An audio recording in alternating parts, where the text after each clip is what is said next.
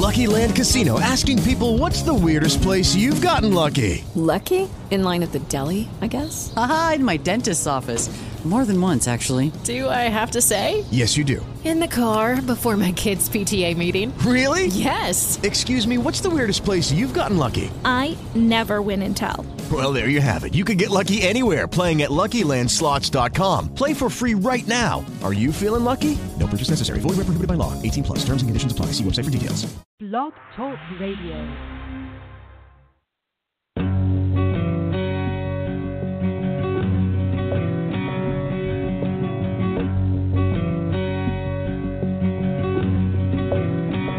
Riding through this world all alone.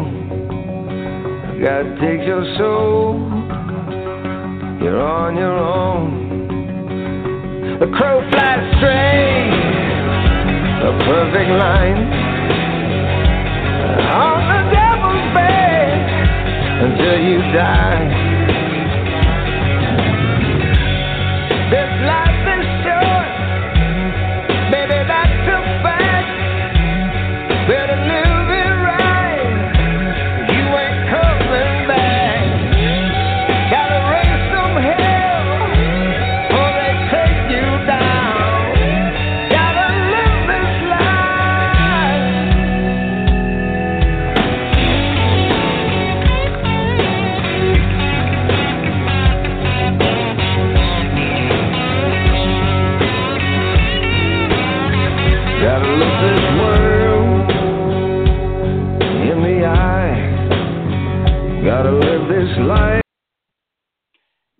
And welcome in, ladies and gentlemen, to this a very special edition of ASWF Aftermath. I'm joined, as always, by my co-host and uh, resident fan, Mr. Cody. Cody, how you doing today? Man, I am doing pretty good. I mean, given the shape I'm in, I can't complain. And yourself?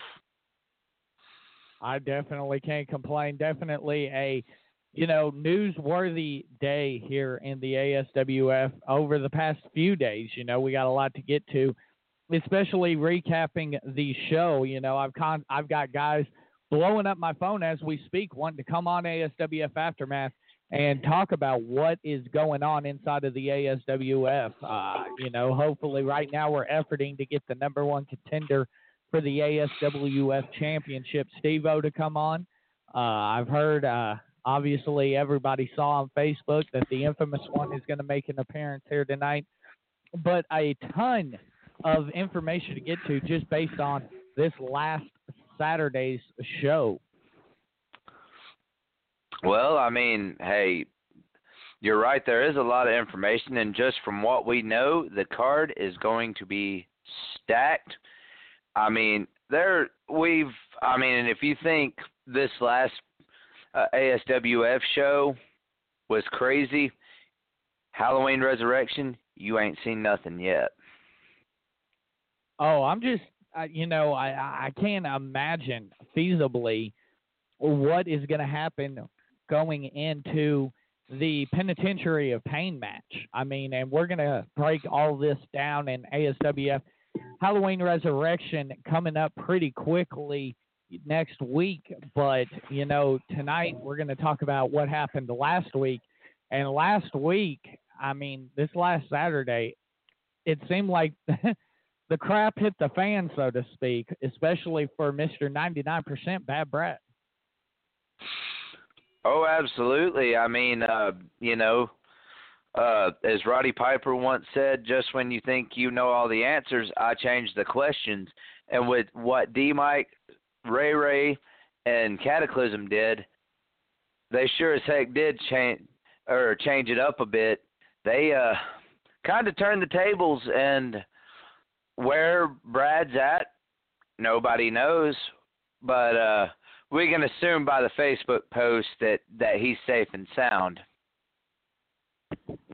Oh, absolutely. You can definitely assume that he is uh, well taken care of, so to speak. You know, nobody has heard or seen from Brad since Saturday. You know, a lot of people have been working around the clock trying to figure out where Brad even is. And, you know, unfortunately, right now, we don't know. you know, and that is a scary situation. You know, D Mike said it. He said, probably said it best. He said, you know, I don't, you know, kidnapping.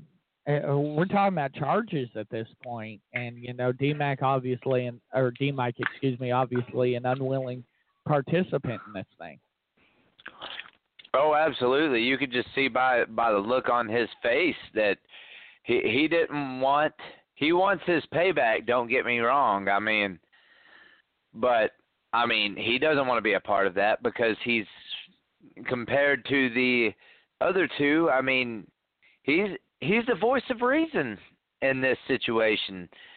But I mean, when you've got a suicide king and a psychotic savior in the same room, uh, that said reason is kind of out the window, and all you got to do is kind of deal with it, or at least you know, kind of calm them down a little bit. Right, absolutely. That's the thing about this whole situation is the fact that you know, eh, eh, D Mike really is. He's the voice of reason. He's, you know, kind of calmed these guys down or tried to. But, you know, with this bad Brad situation, you saw the video. I tried to get a little bit of information out of D Mike after the show on Saturday, and they hadn't left yet. Um, you know, it's one of them things that if, you know, it was a scary situation walking in and seeing what I saw. Well, I mean, having somebody tied down with a with a sack over their head, it just it normally is not the uh most pleasant sight to see, but I mean, according to some fans, I mean, the black bag may look a better a little bit make them look a little bit better, but that's just some fans. I'm non-biased. You know, and what started out as almost a, you know, Mr. 99% laughing and mocking everybody and stuff. You know, it, it, it cannot be a banner night. You know, I've seen uh, Deadly Dale, Josh Cross, and Insane Shane over the past few days, and you know they're kind of going out of their mind. Bad Brad was really the glue that held this thing together, and Josh, the original misfit, Josh Cross, is really trying to keep the other two together because you know at the end of the day they are now locked in to this cage match come October 20th this penitentiary of pain. Well i mean everybody has their own key role in in this industry as you would say. So uh, you know kind of like Josh Cross kind of trying to hold Deadly Dale and him and Shane all together as a unit he may know a thing or two in the grand scheme of things that Brad hasn't gotten around to tell everybody. But we'll never know. The only thing we do know is that next Saturday, Halloween Resurrection, that penitentiary of pain, it, it's going to be brutal. And uh, and as the old saying goes, there will be blood. There will be hell to pay for who? Well, we'll just have to wait and see. Absolutely. And you know, I've heard whispers of this matchup and things like it. The thing is with this situation, I, I believe that you know, no man that is going to walk into this match will be able to walk out the same. Their careers will be shortened, and you know, in some instances, their lives can be completely changed with this one matchup. And that's how much it means to these guys. You know, Mr. 99%'s crew, as or as I call them, Team Poison, uh, and then the Unholy Trio. I, I mean, the thing is, as we mentioned earlier, D. Mike, he may be the only the only sane one in all of this. but the thing about it is, is you have several guys in this match Deadly Dale, death matches galore under his belt. The Suicide King Ray Ray. I mean, all of every one of these competitors in this match have worked some form of hardcore style match, whether it be a ladder match or a death match or no disqualification match. The only one that has not had that experience in that role and who I believe is the true underdog in this whole in this whole situation is D Mike. Yeah, absolutely. You know, and you got to wonder how much that's going to affect D Mike. D Mike has never been in this position, and I, I'm sure Ray and uh, the Psychotic Savior Cataclysm are getting, you know, D Mike ready because D Mike needs to understand exactly what he's walking into. He's about to walk into hell on earth when it comes to this matchup. And, you know, just to briefly recap the rules, I know I went over them uh, last night on the uh, card reveal. But just to recap the rules, you know, six man, two men start it, and then there will be a two minute period. After that two minute period, then another combatant will enter. And then it, they will alternate combatants until all six men have entered, and then the cage door will be locked, and the match will begin. And the weapons that are hung from the cage will be active and able to be used. The only way to win this matchup is for all three combatants from the team to escape the cage. Man, Michael, the way you described that, the stakes could not be any higher.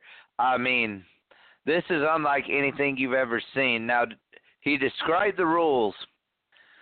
I mean, think of it to you old school fans as an old school as a WCW War Games match. Only it is ASWF and anything can happen. So it's chances are it's probably going to be a little no little is an understatement. A lot more violent than what a War Games match is. And as Michael said, it's going to be literal hell on earth. And hey, if you're an adult for five bucks, you get to witness it all. And I mean, if you're a kid, what is it, Michael? Six and under, I believe. I don't have any children. Get in free. That is correct. Six and under kids get in for free at the Valiant Arena. And you know, that's the big thing about the great thing about the ASWF. Even when they put on these, you know, super shows, nothing changes. We just want everybody to come out and hopefully pack the arena to see what we want to see, and that's the end of Bad Brad, you know, and the end of this poison that he's talking about injecting into the veins of the ASWF. And, and on a side note, ladies and gentlemen, hey, if you can't, if if the arena's packed from all the seating, from the way this card is stacked, guess what? There's plenty of floor space. Bring your lawn chair and come sit in there and enjoy it. I mean, we're not going to turn anybody away that wants to watch a show. Come in and watch it. It's going to be a good show, and I mean, like I said, who knows? Maybe maybe we'll see Bad Brad there. I mean, maybe he might make an appearance. You never know. Uh, all, all I know is this at this show, the stakes could not be any higher and you thought the fight for freedom stakes were high, well, this one decided to go through the roof.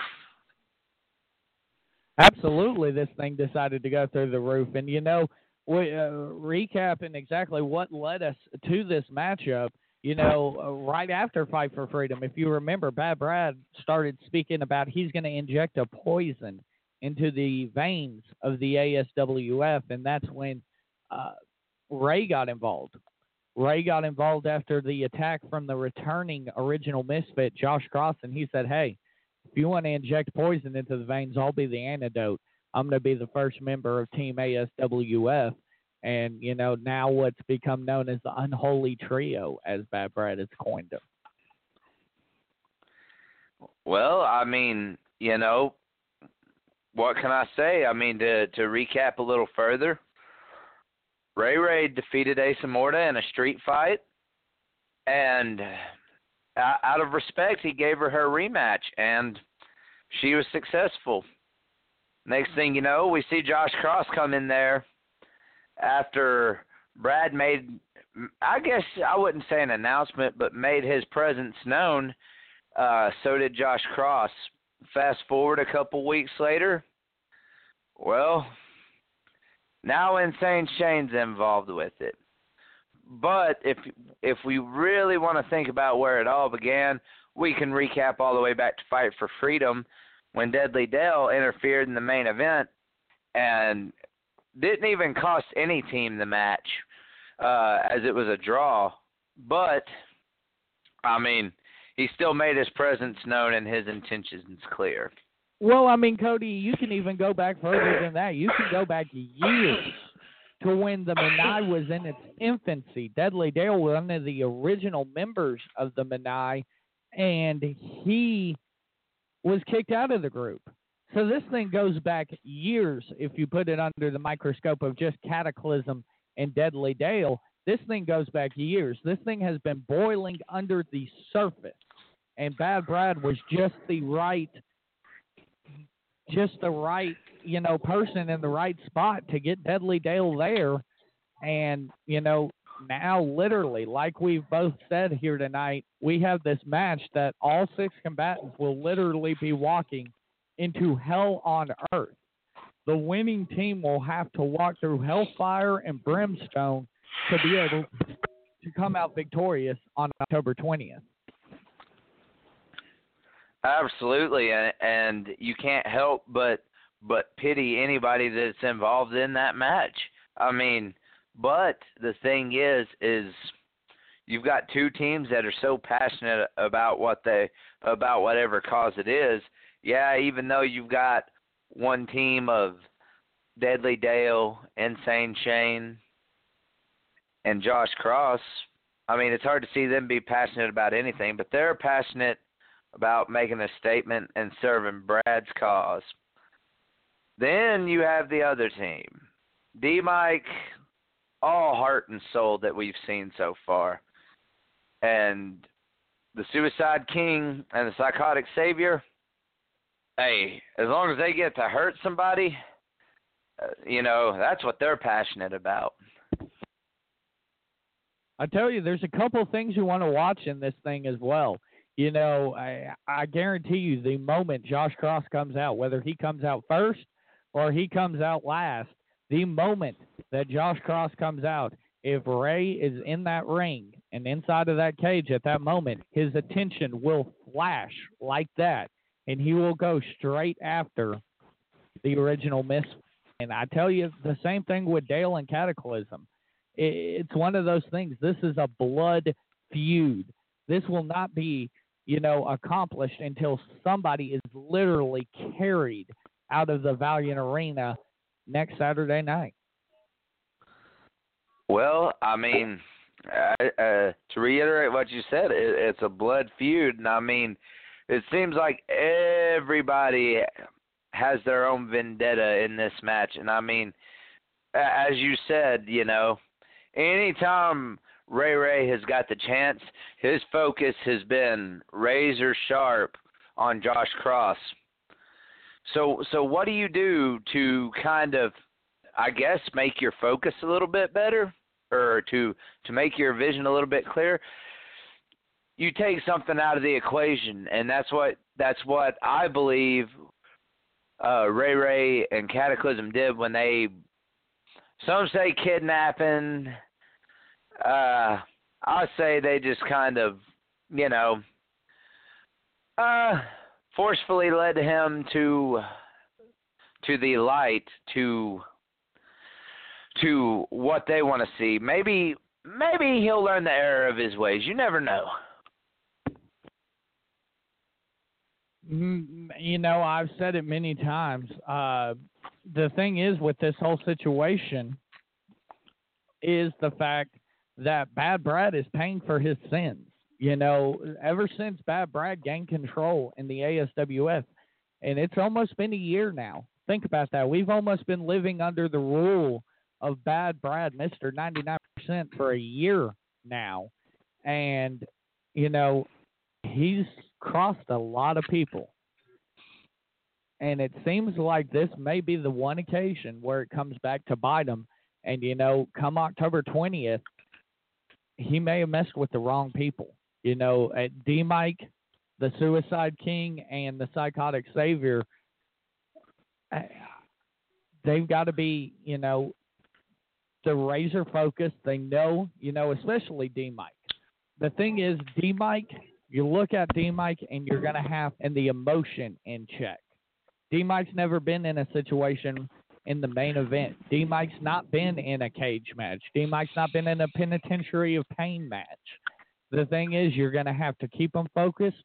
You're going to have to manage to keep the emotions in check because you don't want D Mike to come out there all emotional, riding a high, and then that crest and start going down, and then he could potentially, you know, crash and burn. Well, I mean, you know, the the thing about it is is you've got a combination of everything in there, but I mean, you've got here's two elements where you've got D Mike and you've got Insane Shane. You've got two ASWF superstars that spend more time in the air in their matches than they do on the ground. And the thing is, adding a cage into it, that just kind of makes their their their airborne a little bit. I guess you would say they're going to be airborne a little bit longer. It's going to take them a little while to to get to where they need to. But I mean, you know, with those two risk takers, there's no telling. We're going to be seeing people, things, objects, you name it. It's going to fly off the cage. And I mean, for all we know, there may be a kitchen sink attached to it. That way we can actually say somebody's hit somebody with the kitchen sink. Well, and you know, actually, I was able to sit down with uh, Deadly Dale, Josh Cross, and Insane Shane over the past few days. And I talked to him and I said, guys, what's the deal with you and Brad? What's this connection? And you know, they all three answered at the same time and in unison. They said that they show the loyalty to Brad that he shows them. And that's a major factor because you know, you can fault Brad for a lot of things, but he has managed to he's almost managed to brainwash these guys. Uh, you know, he calls it loyalty, and so does the original Misfit, the deadliest player in the game, and the insane one, Insane Shane. They call it loyalty, but you know, it is going to play a major factor October 20th, but I call it almost like he's brainwashed these three individuals. Look at a guy like Insane Shane. He's managed to get this gentleman who you know, heavily relied on the fans and knew the fans got him where he was going, a humble young man. And he's just completely got him to turn his back on the people that, you know, brought him to the dance, so to speak. Well, I mean, the thing is, some call it brainwashing, some call it incentive. I mean, Bad Brad, when you're half commissioner, you kind of have an open checkbook policy, you know. And I mean, I'm not pointing fingers. I mean, we can sit here and point theories all day and all night, my friend. But we've only got a couple hours for the show, and I mean, uh, you know, money talks, but so does pain.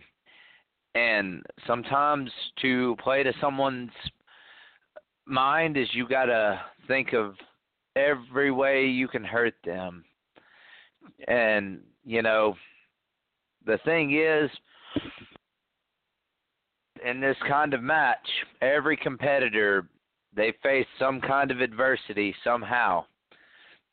And they say, and this is how I look at it. In order to survive this match, it's like the old saying goes, sometimes the mind bends and twists in order to deal with the horrors in life but sometimes it'll bend so much it'll snap into. And I'm thinking to survive this match, even the most sane ones are going to have to snap in order to survive. Absolutely. To be able to cope with what you are actually going to have to do inside of the penitentiary of pain, it's going to be it's going to be one of those things that you know you're going to have to go to a dark place. You're going to have to go to that place that you know nobody knows about in your mind, the deep recesses of your mind, because you are going to have to inflict the worst bodily harm eh, upon an individual that you know has never been seen before. Especially, you know, look at a guy like D Mike. You know, you mentioned people who are reluctant. Uh, D Mike definitely reluctant in all this, but you know that's something that I can guarantee you.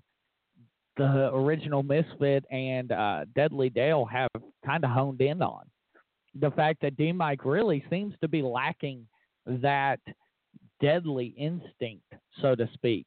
Do you believe that that could really uh, hurt the team, uh, the Unholy Trio, in the Penitentiary of Pain? Because I believe that that could become one of the major key factors to this. Can D Mike kick it into that second gear or that third gear that nobody knows about yet? And can he, you know, almost become a sadistic individual, which is what you're going to have to be to endure this matchup. You know, they the the thing is is yeah, it can help and it can hurt because sometimes your own vengeance can blind you in what the actual end goal is. Uh yeah, paybacks are hell, but I mean, you know, the end goal is to survive and, you know, and the, I mean, the stakes are high, and uh, some people are saying with the uh, with everything we've seen from D Mike, he may lack that killer instinct, quote unquote. But the thing is, is uh, sometimes to walk through hell, you see some things, and it kind of awakens that killer instinct. So if D Mike, sometimes the way I look at it, as humans, we all have that killer instinct. Some of us just keep it in control better than others, as you would say. And so I'm thinking, D, you know, what I'm thinking, D Mike might have it under control and under composure, but there may be something happen in that match that just snaps, and then all hell's gonna break loose, and we'll see a side of D Mike that we've never got to see yet. Absolutely, and you know the, the thing is, D Mike is not lacking in motivation. I mean, look at how he's been treated. You know, he was ragdolled by the original Misfit on in his return match. He was, you know, he's just been completely abused since making his debut in this situation, and you know, he's got all the incentive in the world. It's just the can he turn on that, you know, can he flip that switch? I believe that D Mike can, and I believe that it's just going to take one fatal mistake from Team uh, Poison to, you know, lose this matchup. And I believe that the linchpin could be D Mike. Absolutely, and I mean, you know, the thing is, is sometimes to uh, uh I guess you would say to survive hell, you must become the devil in order to get out of it alive, man. And uh I mean, I'm pulling for Team ASWF uh solely because we know Bad Brad wants to inject the poison into this company. Why why would you want to root for somebody that that wants to that wants this company to just be gone, to disappear, to be dead. So I'm pulling out for. I, I'm rooting for Team ASWF, and I mean, you know, this is going to be a war, and you know what they say about war, especially those that have came back from it and experienced it before, such as guys like Ray Ray and Cataclysm, Josh Cross, Insane Shane, as, as the saying goes, war is hell and hell is like home. So I think quite a few members in this, I guess you would say, feud, or they're going to be pretty at home in this situation. The thing about it, you know, when you look at it that way, you know, I've spoken about how D Mike could be the Achilles heel of Team ASWF or the Unholy Trio. But the thing about it is, D Mike could also, you know, not be in a better position in this situation. He's got two of the best guys to learn from. You know, Ray has been in death matches, as has Cataclysm. These guys have been through hell, so to speak. And, you know, now they're going to be able to impart their wisdom just, you know, a few short days. What, we're about nine days out from Halloween Resurrection. And we could potentially be seeing a situation where we could see a whole new side of D Mike once he enters that cage. Oh yeah, and I mean, you know, the thing is, this is this is one of their matches, one of those matches where,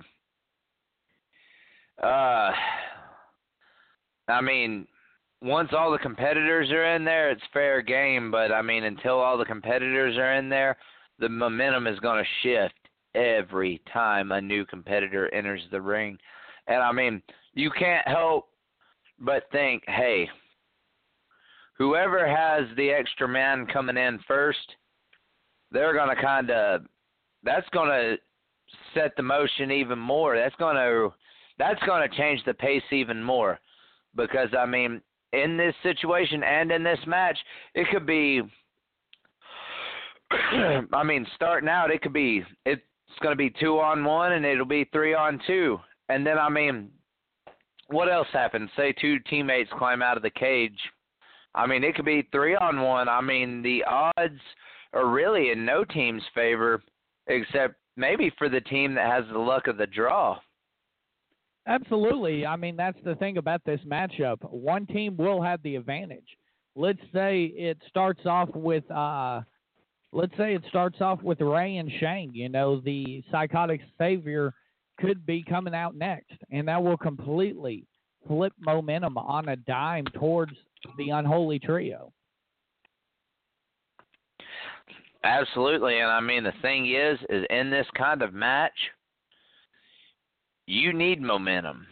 You need whatever you can for you to survive in this match, and sometimes without momentum, it kind of doesn't sway in anybody's favor. Like I said, unless you're the team that gets the luck of the draw and gets that extra man in first, I mean, you know, that's really what's going to set the pace of the match. You know, though, what probably is the story of the night here. You know, it was just posted.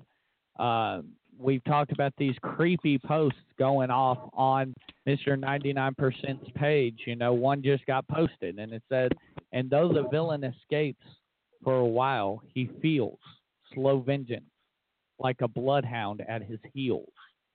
That's the thing. Will the vengeance finally catch up with Mr. 99% one week from this Saturday on October 20th inside of the Penitentiary of Pain? I mean, I really don't know what to say to that. Um, I mean, it's going to be rough, and uh, you know, I would like to encourage everybody, all the fans out there, to come out and and uh, see the show. And I mean, uh, you know, I guess, I guess as TV shows would say, viewer discretion is advised uh, because it is going to be violent. Absolutely. This thing is not going to be for the faint at heart by any stretch of the imagination. This thing will be graphic. This thing will be violent. These individuals, you know, they've been kept apart from each other for, you know, quite a while. When they came in to sign the contract Monday morning, Penitentiary of Pain, literally security was swarming the building. They, you know, kept them apart, two separate rooms. They brought the contract into the unholy trio first, and then they all signed it, and then they brought it in to Team Poison's uh, room. You know, it's one of them things. These guys can literally not even catch a glimpse of each other, or else it'll be a war right there, you know, in this case in the ASWF office. And you know, these two these uh, six individuals, they cannot wait until October 20th to get their hands on each other inside of the confines of a cold, hard steel cage. You know, once again, careers will be altered, lives will be changed come October 20th inside of the structure. Oh, absolutely. And you, and you talk about being, the building having extra security. I mean, I was wondering what the what the Navy was doing at the building. Kidding, but I mean that place was secure and locked down. I kind of uh uh you know, I kind of went in there and um you know, I've been getting some tours and stuff and and I've kind of gotten the lectures on the tangents I've went on about over the whole going off on Double J a few weeks back instance. And I mean, you're right, both rooms, security, I mean, literally surrounded the door. Even even when I walked to the bathroom, I mean, security just they surrounded me everywhere and I'm just like, "Hey man, I I got to use the bathroom right quick." And uh back to Michael Carnahan's office I go. right, right. I do I do remember that, but that is something, you know. these guys are not taking this lightly. The ASWF board of directors is not taking this lightly by any stretch of the imagination.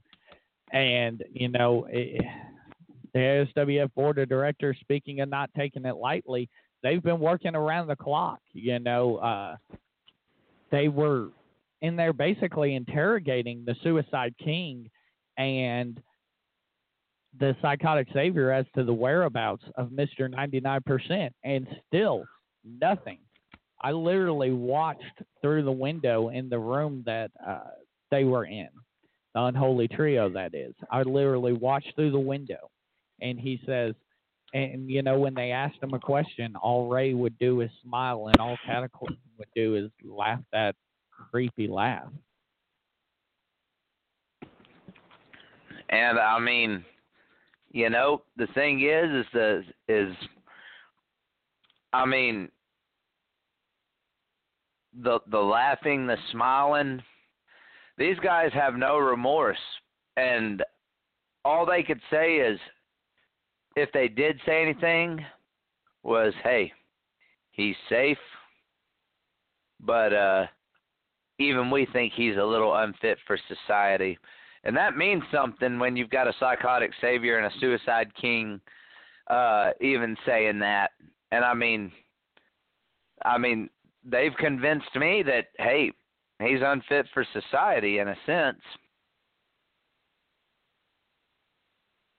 Absolutely, you know, it's it's a scary situation what's going on and we will keep you abreast of the situation as much as we can as uh, the board of directors still efforts to find the whereabouts of Mr. 99%.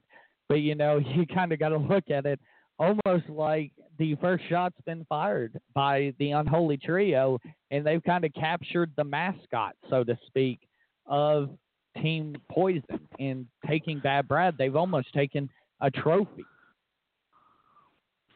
Well, in a sense, but Michael, with all due respect, I wouldn't call that the first shot because I mean, I mean the way it seems, it seems as Brad, Bad Brad's been blindly firing all around ASWF, and I mean I think he may have just hit the wrong person, and uh now they're looking for retribution. So what they do on their hunt, they they brought home a trophy uh, that trophy came in the form of Bad Brad, but I mean, you know, it it happens. I mean, yeah, I feel sorry for him, but in a sense, he kind of brought it on himself.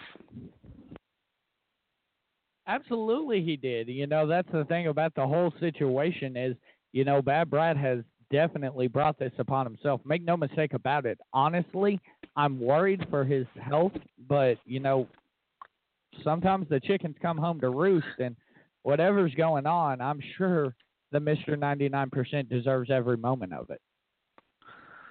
Oh, oh, absolutely. I mean, during my tour at the office, I mean, hey, you know, Brad Brad was there, and yeah, he wasn't in the best shape, but I mean, hey, with him not there around the office, uh, for it to be a, a kind of somber moment, everybody was all smiles. It was kind of thought I was in the twilight zone for a second, but then I realized he's probably not fighting with with commissioners and the board either.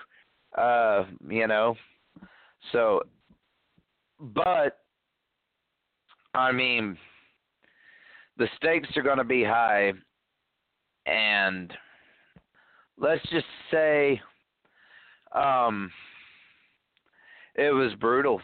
Uh, everything that's been going on. Uh, I mean, it's going to be crazy.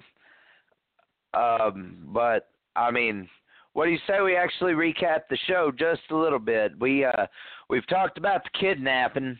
Let's uh, let's talk about kind of what led into some of some of all this. We've seen uh, uh, the Suicide King versus Deadly Dale opened up the show last week, and I mean, what kind of shifted the momentum a little bit was the win that Ray got over Deadly Dale. But let's talk about the distraction that in that match, or what they would call a distraction. During the middle of the match, a video package started playing, and I mean, everyone was asking, "What? What's this going on? What's this going on?" And when, and I mean, I feel sorry for the referee in that situation because he didn't know what was going on. Yeah, I mean, uh, just suddenly the psychotic savior appeared on the Videotron, the uh, ASWF Vision, and uh, you know he basically called Deadly Dale out, and that allowed the Suicide King to get the distraction needed to pick up the victory.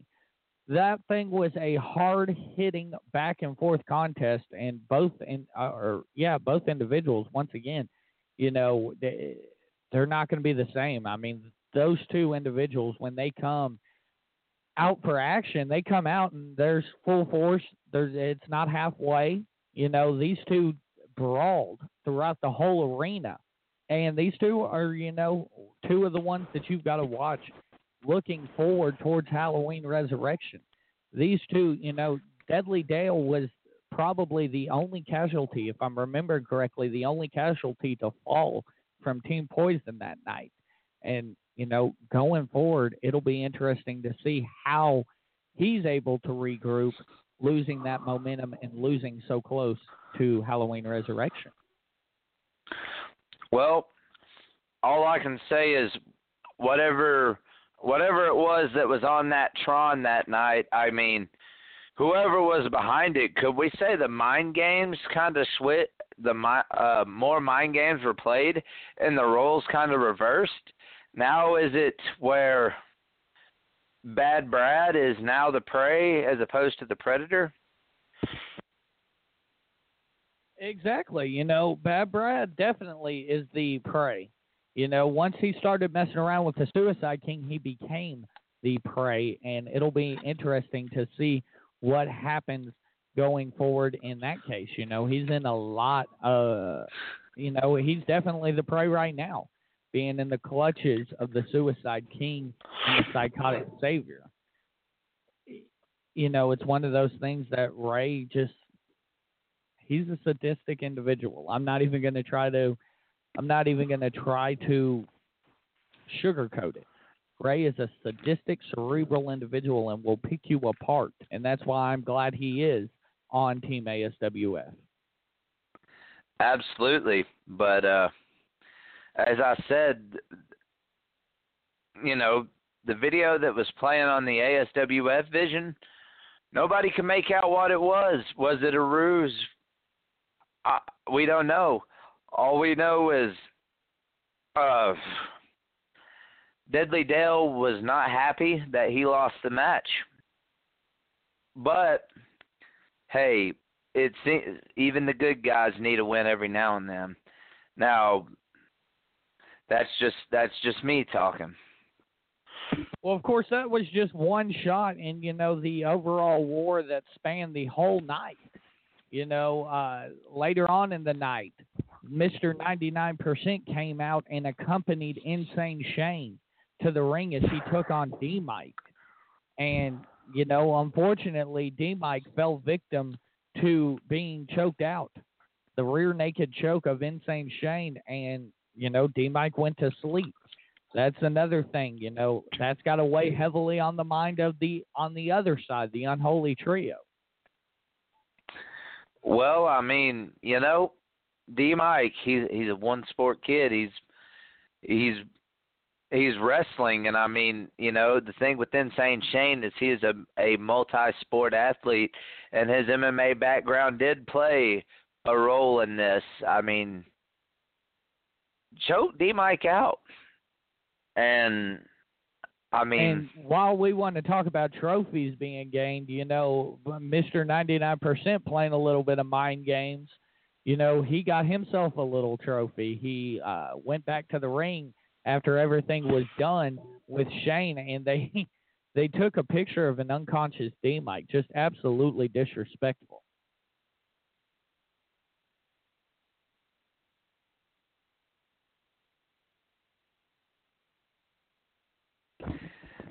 I, I'm sorry, Michael. My uh, my mic cut out. Technical difficulties. I don't know where it's coming thought- from, but uh, but uh, maybe anyway, there for a minute.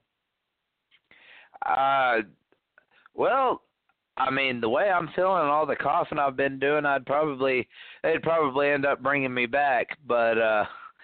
No, I mean just the disrespect that was shown afterwards. I mean, it was insane Shane taking his shirt and draping it over D Mike like a like a captain would a fallen soldier. I mean the ultimate sign of disrespect uh in any case. And I mean um and what was even more despicable was Brad took a picture of it. He was like a uh like a father that was proud of their child for getting their first uh their first trophy hunt.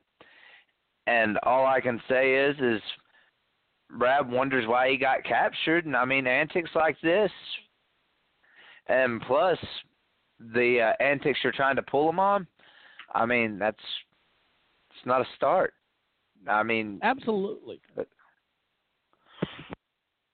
But let's go ahead and talk about. Uh, let's go ahead and switch gears here. I want to talk a little bit about what else happened that night. Especially, you got to be impressed.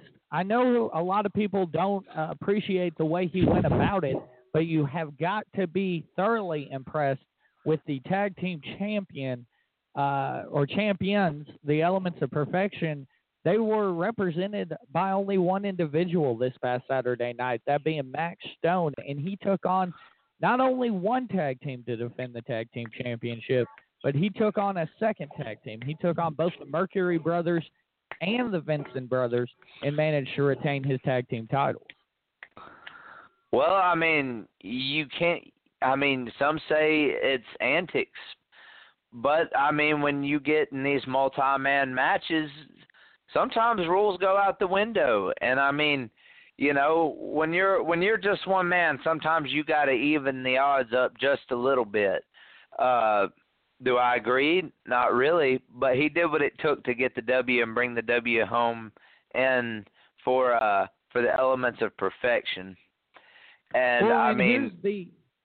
Go ahead.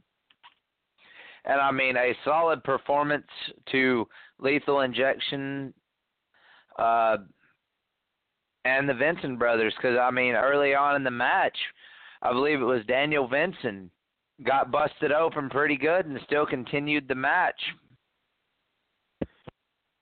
Yeah, I believe that was the knee that uh, opened up that cut on Daniel Venson, and yes, he was able to continue the match. They were able to look at it, make sure it wasn't uh, affecting his vision, and he was allowed to continue. But the thing is, you know, the fireworks really occurred after the match. Maxx Stone told the infamous one, I don't need anybody. I did this by myself. And you kind of saw a mutual parting of the ways there from Maxx Stone, the greatest gym known to man, and the infamous one. So going forward, you know, the infamous one, who we're still working to get on the air here tonight, he's get, he's looking for a new client. He's opened up a worldwide talent search, so to speak, to uh, bring in his next client. And then you have the greatest gym known to man who has just recently this week, as a matter of fact, it was yesterday before we went on the air, right before we went on the air for the Carter reveal, he was told that he must find a tag team partner to defend the tag titles on October 20th. Oh man, well, that's definitely going to play a factor, especially if you if you're there the night of and nobody's answered any of your calls. I mean, sometimes you you will have to improvise in these situations, and I mean, uh, the thing is with the with the infamous one, he he's always looking for clients and and a free agent. Uh, Michael, I heard you got a pretty sweet little bonus. So I mean, why not hire the infamous one uh, uh, for his services, and you can be the first ring announcer that also is a client to somebody, and uh, we can make history there. Uh, I don't quite think that the infamous one's uh, services are up my alley, so to speak. But you know, he's actually going about it this time. You know, he's formed this infamous Inc. And, you know, we're to talk to him later on tonight here on the air and hopefully get some information about what this infamous Inc. is. But it looks like Double J almost has plans for world domination. I mean, he's made a corporation, he's definitely making some big changes. Well, I mean, the thing with any company is sometimes uh I mean, every company has a uh has a shelf life. Especially in the business world, especially in the wrestling business. Sometimes you have to take a step back and rebuild your infrastructure and I mean, sometimes rebuilding your infrastructure turns in into an empire.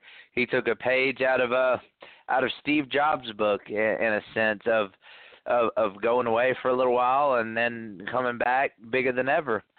Um, so I mean, some call it plans for world domination. We don't know. All I know is, hey, he's a free agent, and I mean, you never know what's going to happen here in the ASWF. Well, and to expound upon that, ladies and gentlemen, the infamous one is on the line here in the studio. So we're going to go ahead and bring them in without further ado. Ladies and gentlemen, the infamous one, Double J. How are you doing tonight? Michael, uh, just uh, just want to recap here uh, some things with you.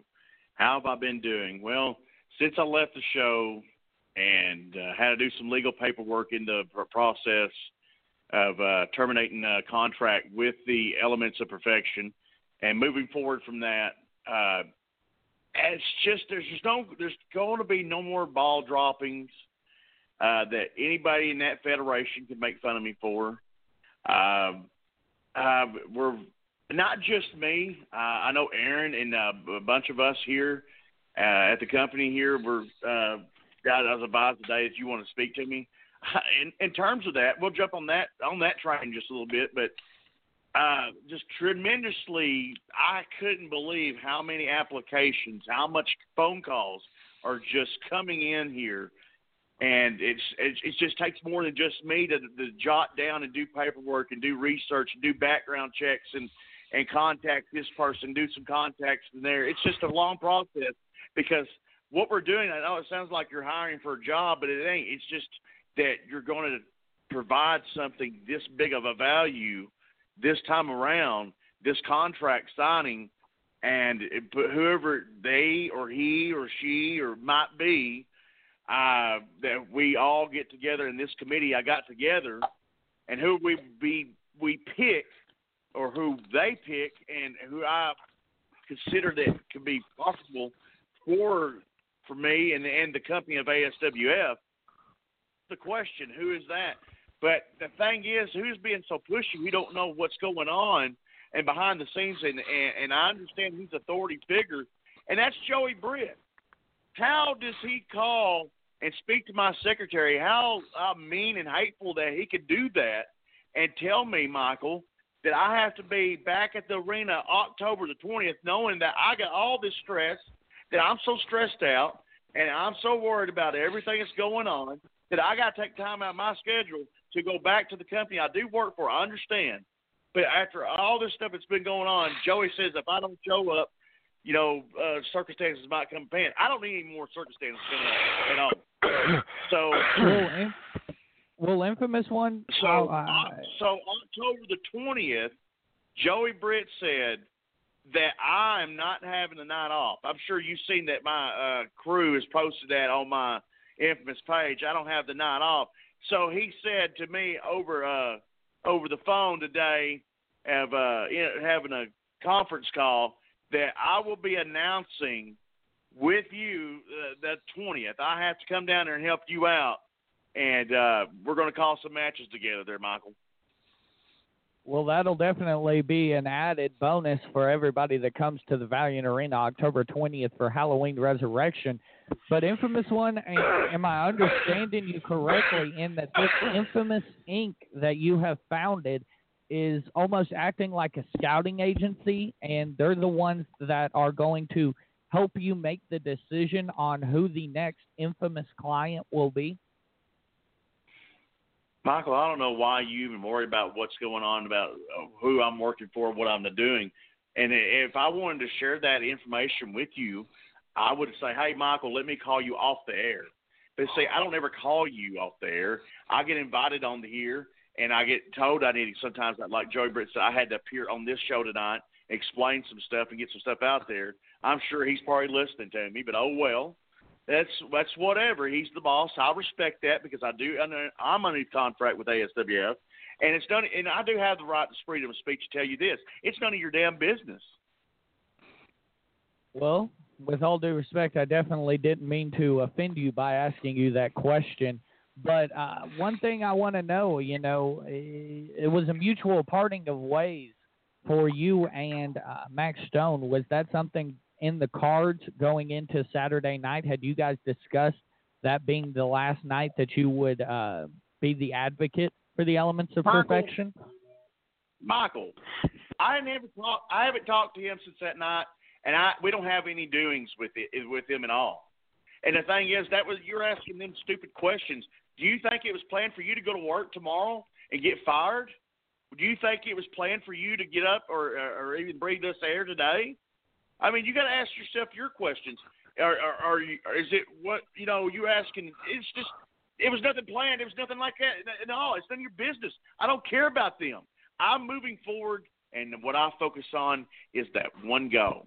This one individual, or these two individuals, or this group, or whoever it is.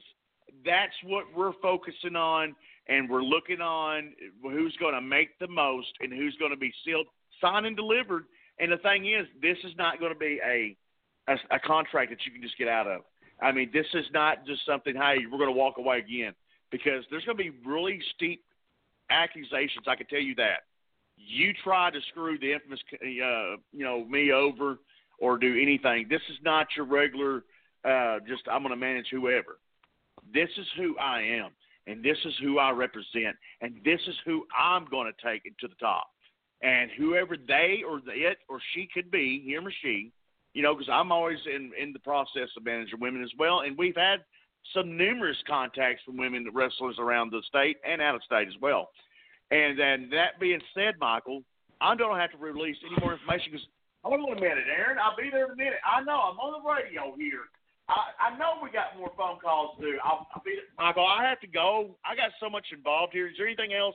I hate to be rude and cut off. There's so much I have to do, and we all are busy. I'll be there in a minute. Come on, man. Absolutely not, ladies and gentlemen. That was the infamous one, Double J. Without further ado, good luck on your talent search coming up. Well, well darn. I was uh before uh, he had to get off here. I mean, I understand he's a busy guy. I was going to ask uh anybody we need to be on the lookout for or anybody in particular he's on the lookout for. But all is well. Uh, I mean, you, you heard it from his mouth. This is not going to be just some contract that you can just part ways from at any time. It's uh it's almost like one of those ironclad contracts. Hey man, if you want out of it, there's only one way out. But we don't right. know the details of that. Oh, I can imagine knowing the infamous one, a very savvy, smart businessman.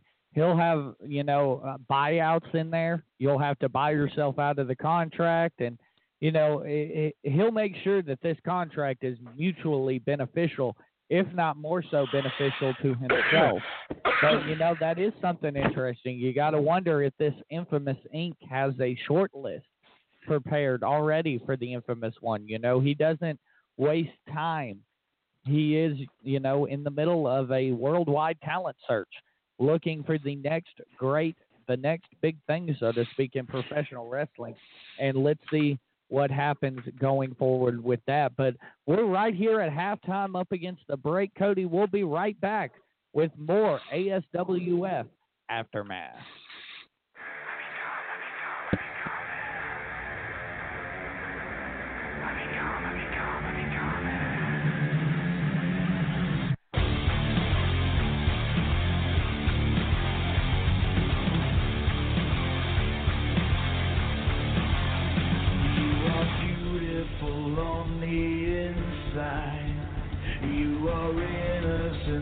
personified, and I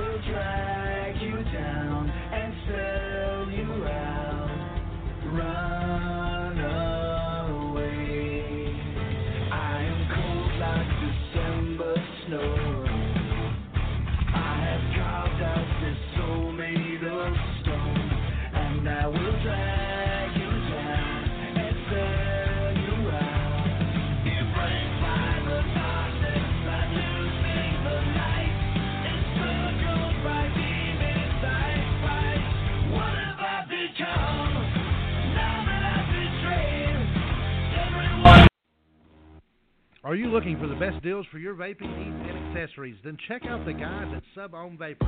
With daily specials on a wide selection of mods and juices, they will surely become your one stop shop. Ray and the guys at Sub Ohm Vapors, located at 6929 JFK Boulevard, Suite C in North Little Rock, Arkansas, want to see you. Join them on Facebook, Twitter, Instagram, but more importantly, visit the store or call 501 392 6487. Sub Ohm Vapors. Vape it like you built it.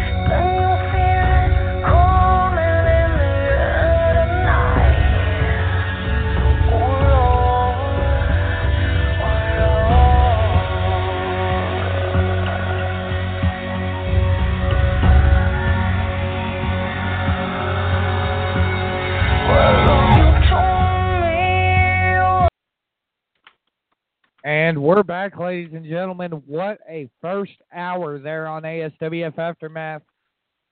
And now moving into the second hour, we're going to talk about a lot. We're going to talk about the ASWF Championship. We're going to talk about the Evolution Championship.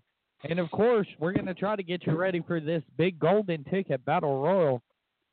But before we get started, I believe, Cody, you have some information on the ASWF uh, Training Academy. Well, Michael, I can tell you this: the ASWF tra- Training Academy, ladies and gentlemen. If you've ever dreamed of becoming a uh, uh, becoming involved in the wrestling business, there is no small parts uh, to it. I mean, everything down from from uh, janitors to to wrestlers to security to announcers. Um, not trying to say we're trying to get rid of you, Michael, because you do your job all right. I mean, pretty good. Uh, but I mean, uh, contact the ASWF page or uh, or uh, come to the show and uh, ask to speak to Sarah Rowland for more information about rates and pricing. I mean, uh, even walking around that office, I've got a chance to look at the uh, the training facility, and I mean, it's brutal, it's painful, uh, but I mean, they teach you everything from from uh, from mic skills to how to present yourself and I mean you never know. Um, Absolutely. But I mean, I mean look at if look at guys Cody like you know the Venson brothers and D-Mike for example. Those guys came out of the ASWF tra- Academy training academy and look at them now. You know in two of the biggest matches in ASWF Halloween Resurrection.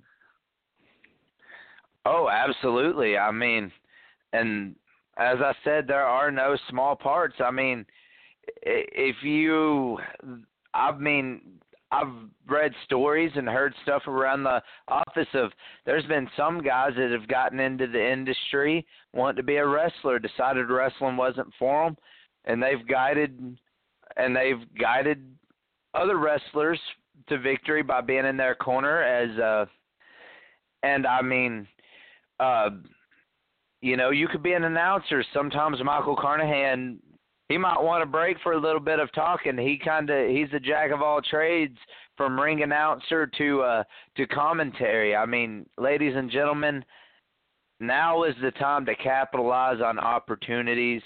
I mean, I mean with everything coming up and there's no better time to do it than that. And I mean, hey, a couple short months away is Christmas. Ask your family member for a little for a little uh donation and uh to kick over for wrestling training or to train in general as a manager or as an announcer. We're starting to train almost in almost every aspect. I mean, and when I say we, I'm talking about ASWF in general. And the fanfare has become so huge that we need we need more on the ASWF show. And this and these words I'm saying, hey, some of it's my words, but believe me, you've seen the success stories such as the Venson brothers and D-Mike. Let their work speak for you for itself.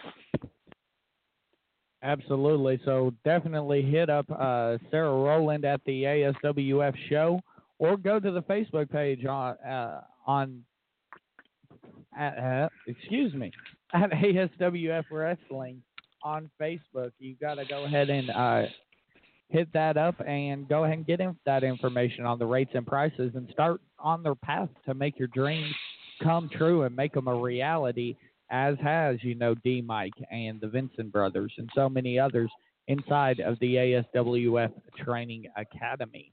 But let's go ahead and talk a little bit about some more action that occurred this past Saturday inside of the Valiant Arena. The main event, uh, Curtis Dawn and Asa Morta took their feud to a whole new level over the Evolution title. And one thing I want to point out that I'm not sure a lot of people were able to hear multiple times during that matchup, the main event Curtis Dawn looked at Asa and shouted at her and said, You're just a figment of your own imagination.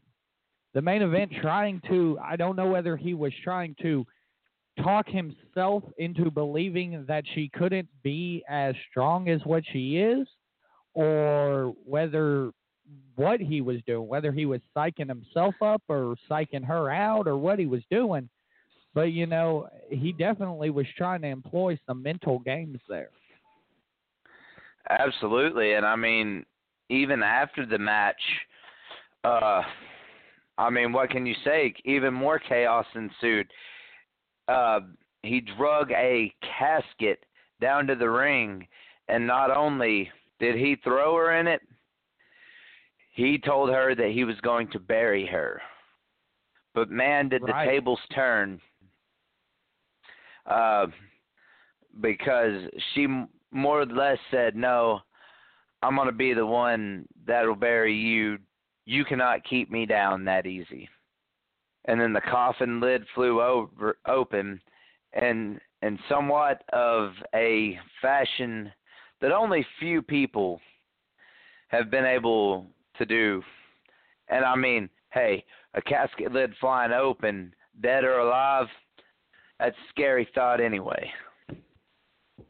Oh yes, it definitely is a scary thought, you know, and you saw it written all over the main event Curtis Dawn's face. You know, he was looked like he had seen a ghost when that casket lid slung open and Asa Morta sat up and said, I'll see you October twentieth. And you know, now it is signed October twentieth, a casket match for the ASWF Evolution title. We've mentioned it multiple times in speaking about this feud ever since Curtis Dawn became the number one contender. We said that there's a couple questions that need to be answered inside of this matchup.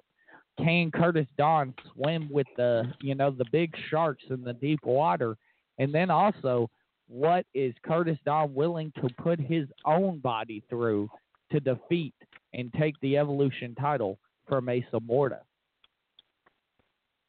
I mean, hey, this is a casket match, and I mean, if I if I am correct, the rules of the casket match is get your opponent in the casket, no matter what the cost, as long as there's somebody in there, and that lid shuts. That's how you secure your victory. Now, here's the deal. That is not going to be an easy feat for the main event, Curtis Dawn. We've seen Asa Morta survive a street fight, even though she lost the match. She was back at the next show to show the Suicide King that hey, you're going to have to do a lot more than put me through a pallet to keep me down. And I I think Curtis Dawn's going to have his hands full. Yeah, he's definitely going to have his hands full, and that's the thing. But here's the other thing, you know, flipping the table, so to speak, th- that Asa Morta's got to worry about. Asa Morta has never ran into a, you know, a Brahma bull, so to speak, like Curtis Dawn. Curtis Dawn has been dominant, unlike, you know, he. We've never seen this level of dominance before. Curtis Dawn has held his own with the, you know, ASWF Championships number one contender Steve-O. He's held his own with Asa Morta. He he's more than deserving of this opportunity. And will Asa Morta be able to halt the momentum of Curtis Dawn is the question. Well, I mean, let's just hope so. I mean, some people would say Curtis Dawn is a, a total package. No, he doesn't have the have the uh the physique like a lot of people would imagine, but I mean, the thing is this guy is everything from power to speed to agility. And I mean, uh, Asa will also have her hands full. And I mean, the messages he's been sending, the attacks he's invoked on her thus far, one could only wonder what he's going to have to what he's going to do to make sure he captures captures that ASWF Evolution Championship. Well, I mean, we mentioned it talking about the Penitentiary of Pain match that, you know, you're literally going to have to walk through hell to be able to survive that thing. You know, you kind of got to state the same thing here.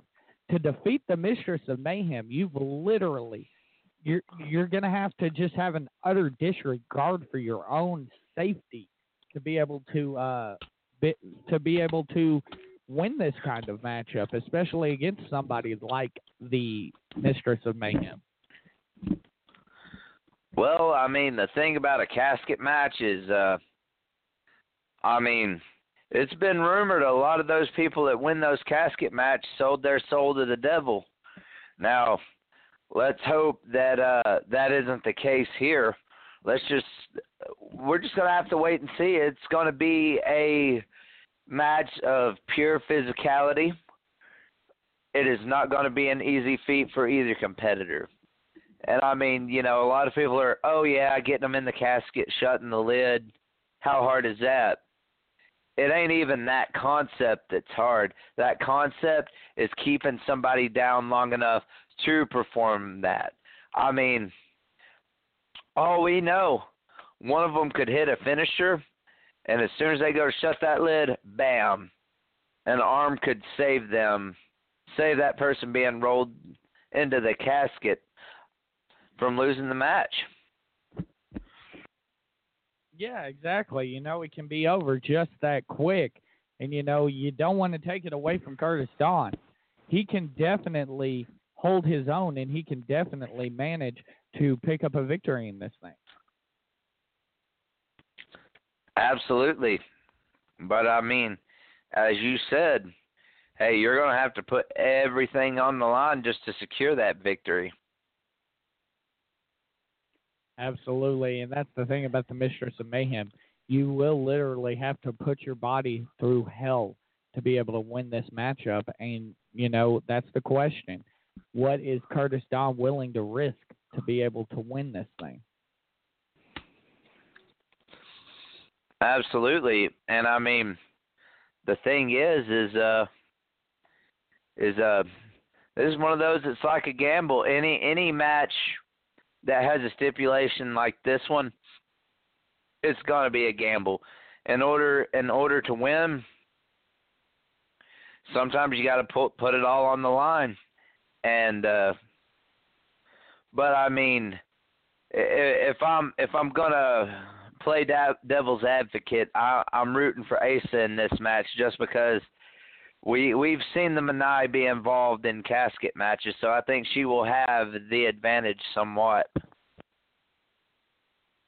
Yeah, she definitely will have a mental advantage. You know, the Manai is not something that you know you play around with. It's not something that you know a lot of people really like messing with because they are they're the masters of the mind game, and it'll be interesting to see what kind of mind games continue to come out of this matchup. You know, we're going to do a live video, and hopefully, we're efforting to get the main event Curtis Dawn and the Mistress of Mayhem both on the air with me to uh, speak about the upcoming casket matches and their plans going forward on that.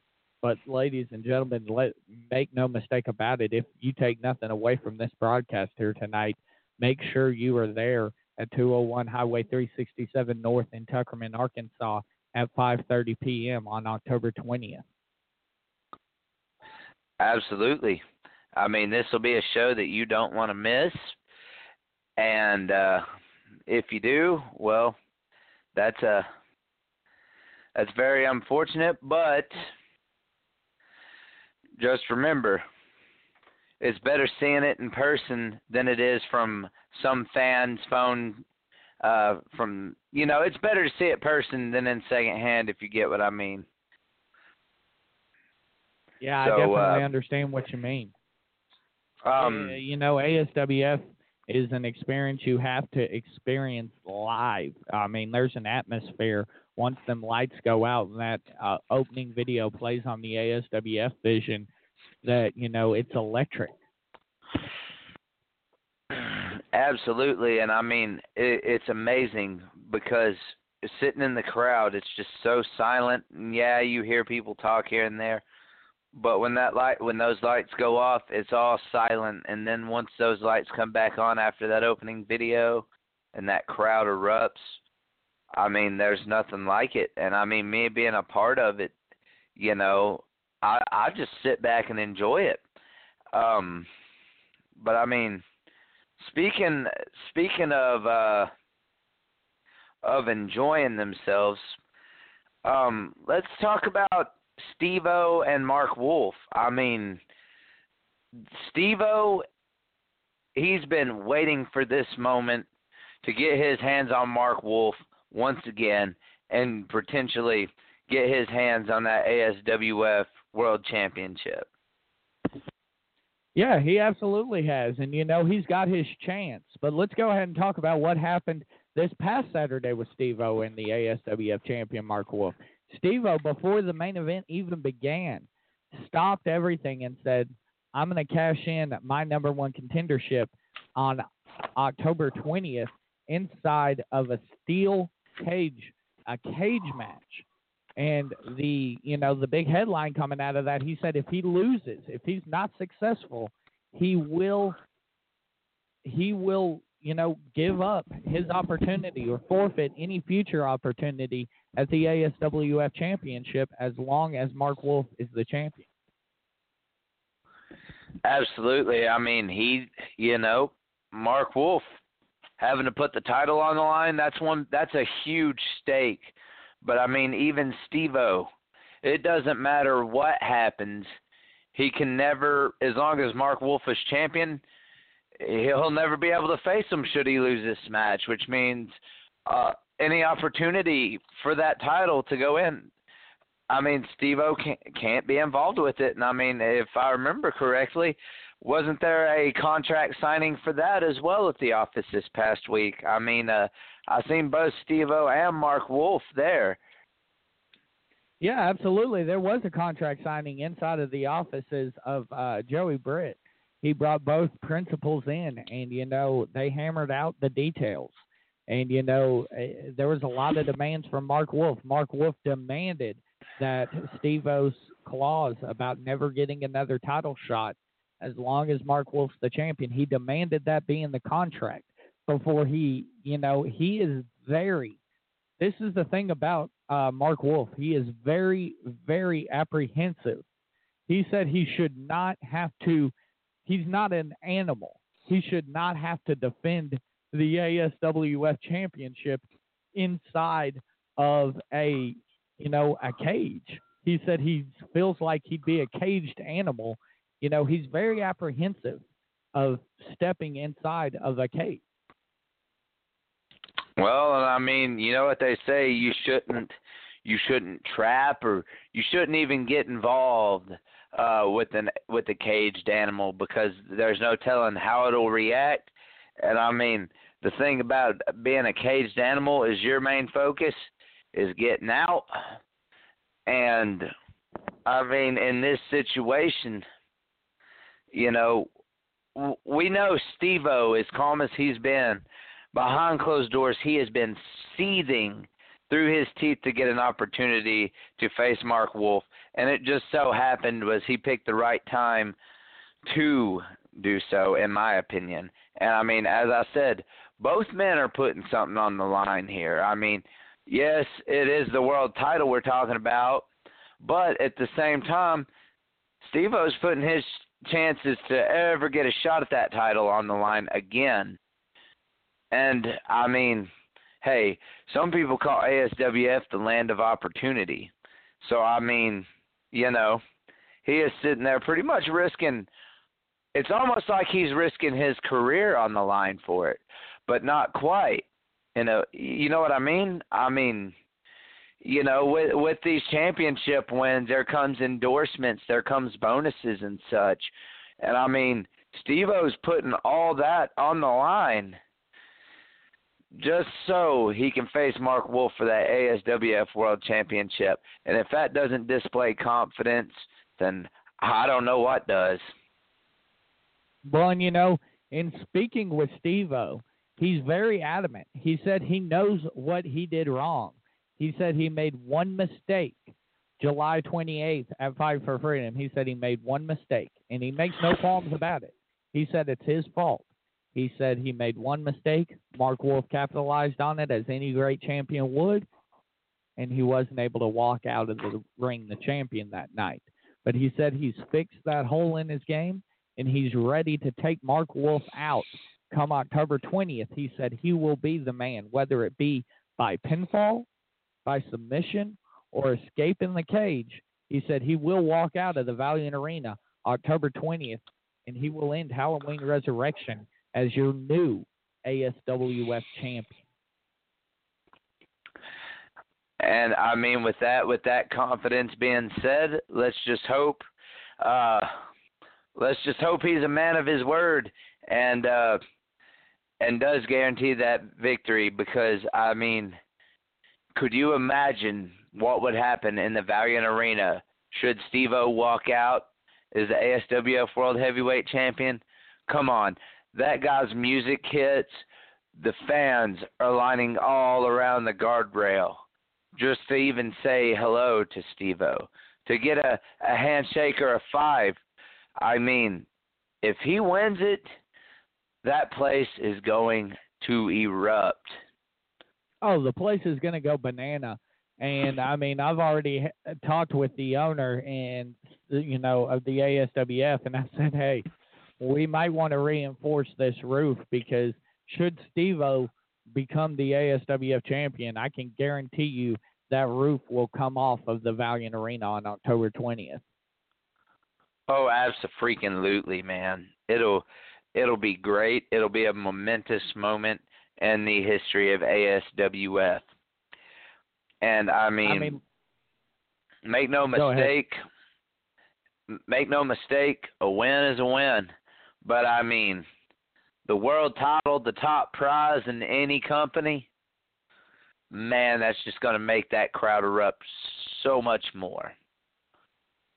Well, and you know that's exactly what Mark Wolf was uh, speaking to Joey Britt about while he was signing the contract. He said this is the richest prize in professional wrestling. It is the ASWF Championship, the oldest professional wrestling championship in the state of Arkansas with the most prestige.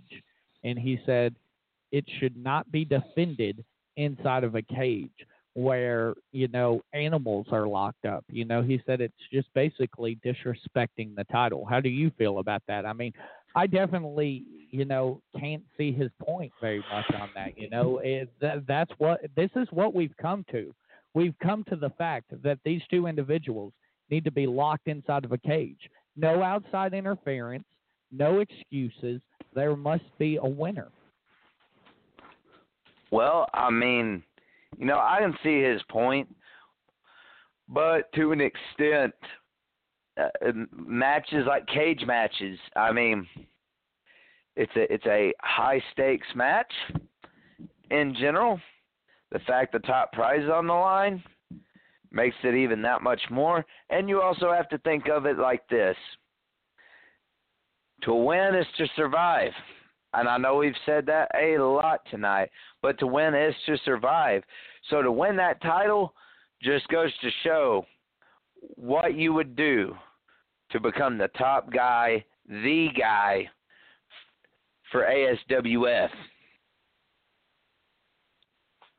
Absolutely, and you know both of these men, they're alpha. You know they're alpha males. They want, they have a physical need. I mean, Mark Wolf has stated on multiple occasions he is nothing without that ASWF. That's how much it means to him. And like, I, it's gotten to the point. You know, he's been the champion since the anniversary show. It's gotten to the point where you really are getting you you can't think about Mark Wolf without the ASWF championship, and you can't think about the ASWF championship without Mark Wolf. Absolutely. I mean, he's had it what about seven months now, six, seven months. I mean, you know, when you get you grow accustomed to seeing seeing the same person holding the title belt for a long time, that that it becomes a part of you. And one of the things that we need to keep our eye on is, I mean, Mark Wolf. He's he's always found a way to defend that title come hell or high water. And I mean, you know, but the question is, does he have a way? Does he have a game plan going into this match to keep his world title around his waist? And as I well, said before, go ahead. Well, I mean, one thing I want to mention here is the fact that, you know, a lot of people have this thought that Mark Wolf is almost this unbeatable guy. But they're they've really got a short memory. It wasn't too long ago when Mike Anthony defeated Mark Wolf in short order. And had it not been for Mr. 99% coming out and reversing the decision as Mike Anthony was not a, under contract at the time, the prominence of dominance would be the ASWF champion and stepping inside of the steel cage on October 20th. Absolutely. And I mean, you know, for all we know, you know, the thing about at least that I know of, uh every champion has a rematch clause. I mean, for all we know, we could have seen a triple threat in a cage match. But then again, you know, the prominence of dominance had his chance against Mark Wolf again for that ASWF title and Mark Wolf somehow defeated the uh defeated his losing streak streak against the prominence of dominance. Yes, absolutely. I mean, that's something that you got to take. Mark Wolf does not take losses lightly, and in reve- revenge matches, Mark Wolf does not lose. So once again, interesting developments coming into this uh, one week from Saturday in ASWF Halloween Resurrection. But now it's time for everybody's favorite part of ASWF Aftermath. We're going to go ahead and bring on ASWF's resident super fan, Alex. Alex, are you with us? Hello? Hello? Hello, Alex.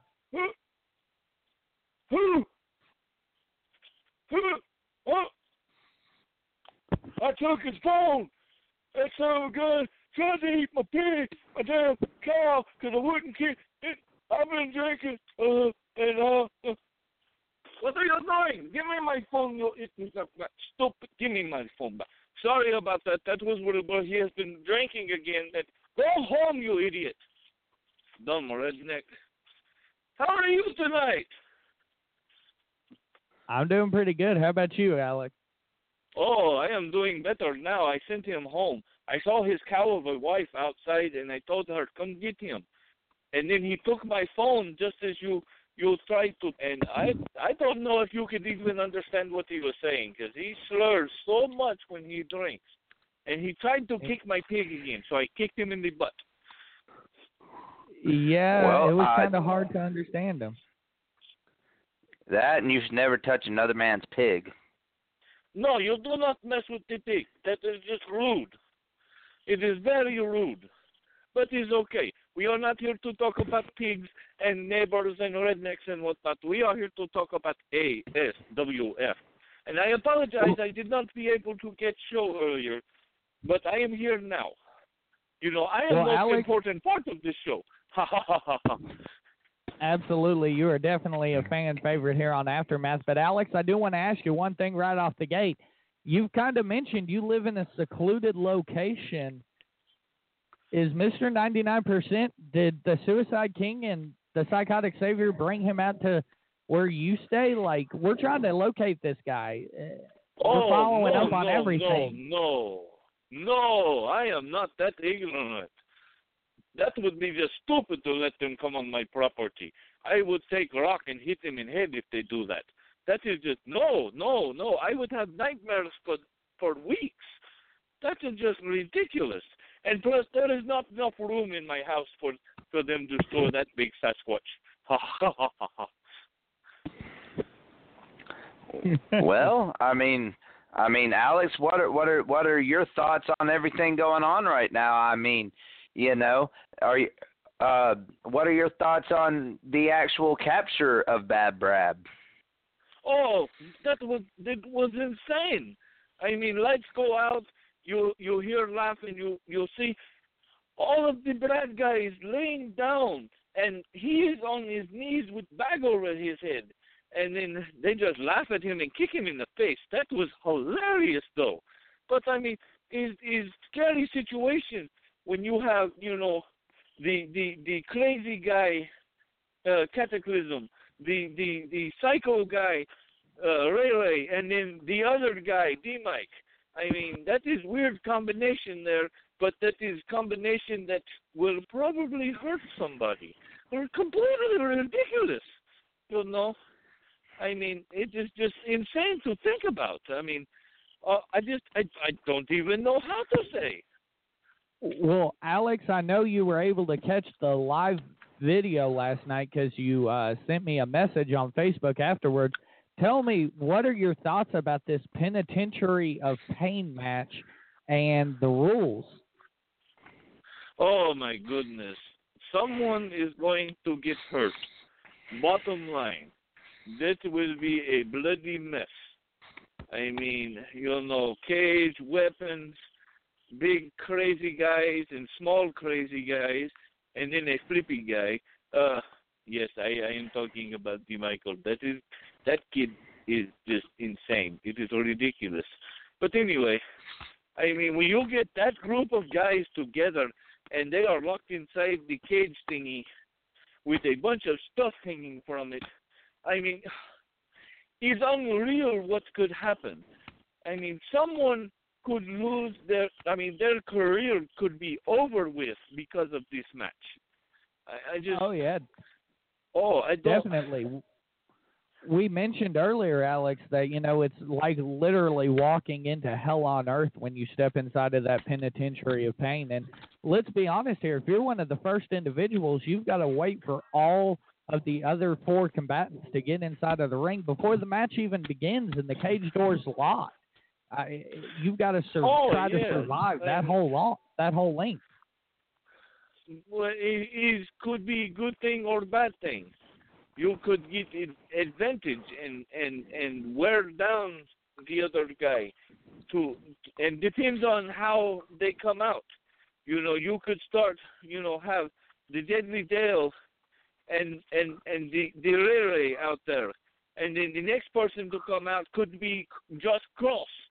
That is two on one advantage for for the Brad's team. You know, they could mm-hmm. take almost take Rere out of the equation by doing this. But then on the other hand, it could be this other way around.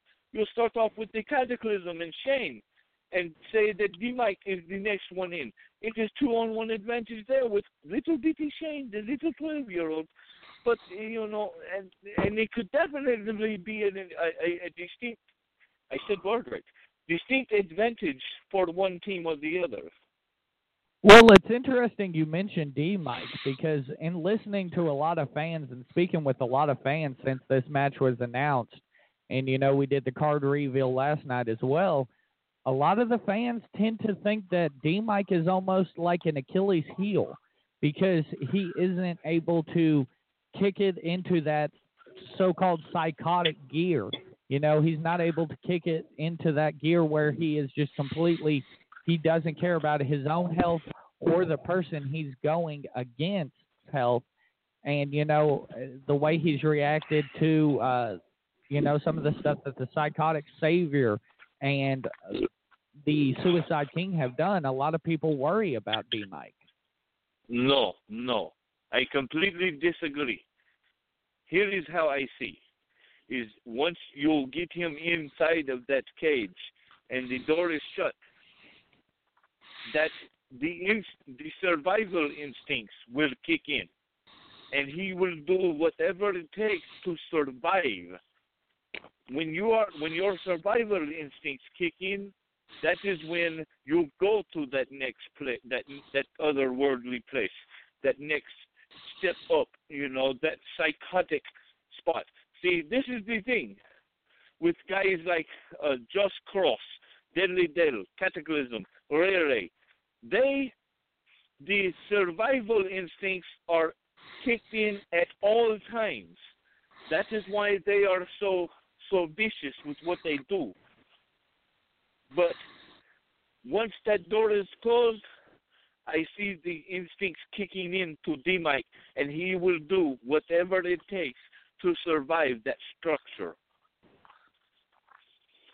i wouldn't disagree cody do you have anything on that No, no. I mean, uh, you know, we we mentioned earlier that Mark Wolf being in a ca- or talking about being in a cage is like being a caged animal, and I mean, you you put anybody in that situation, e- even somebody like D-Mike. I mean, that animalistic instinct is bound to come out at some time. I mean, if not at the start, then surely the end of it when uh you can just when every competitor's in there and you can just go swinging with anything uh, you can get your hands on in there.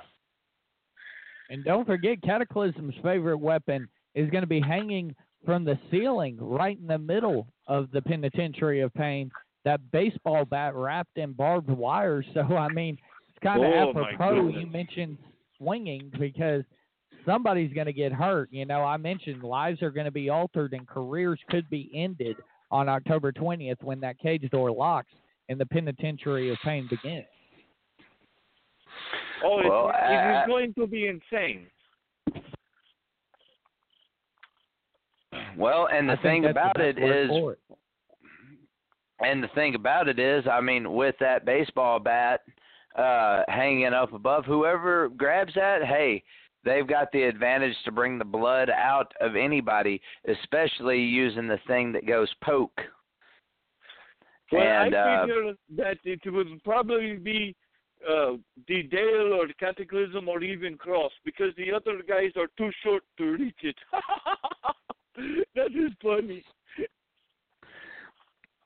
Well, I mean, absolutely, but I mean, you know, we we have it is pro wrestling, so I mean, all we know, hey, i- if they've got Deadly Dale and Cataclysm are down, who's to say Josh Cross and Insane Shane won't hold each other up on one another's shoulders just to grab that bat down? I mean, anything Well, can happen. I do, I do believe it would be Cross holding up Shane because I don't think Shane is strong enough to hold up Cross.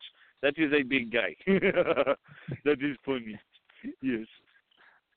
That Well- that is. go ahead, Michael.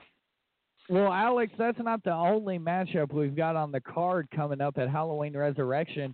How about the uh, news that broke Saturday night? Steve-O gonna put up his uh, fight for freedom, or excuse me, Rumble for Freedom victory, and his number one contendership in the steel cage against Mark Wolf. And you know, Cody hit on it a moment ago. Mark Wolf, in dealing with uh, Commissioner Britt signing the contract this week, he said this is not right. He does not. uh, The this disrespects the title, and he does not feel like as the ASWF champion he should have to step in and defend the ASWF championship inside of a steel cage. Oh my goodness. I heard this is an old lady once that made this statement, and I hope I say it correctly. Cry me a river, build me a bridge, and get over it. I think it's right. Because all he is doing is crying and moaning and whining. And how is it disrespectful to defend a title? Show that you're a man, not a little coward. But here is the thing. These are two big Brahma Bull guys. I mean, big, massive dudes inside of that cage. I, they are going to rip each other apart because Wolf cannot run. He cannot get counted out. He has to actually get in there and fight for once. And I believe Steve will take advantage of that, and Steve will walk out with heavyweight title. Uh, Alex, That's that what is we're a very good point you uh, uh, that you brought up. Is uh, the thing is is in any regular match, just a normal match, there's this thing called champion's advantage, where if you get disqualified or counted out, unless there's a stipulation that says otherwise, you are still champion at the end of the night. And in I this am match, champion. the ch- I the will be champion. That is amazing. When will I get belts now? Do I get Well, this trophy to put on Wolf?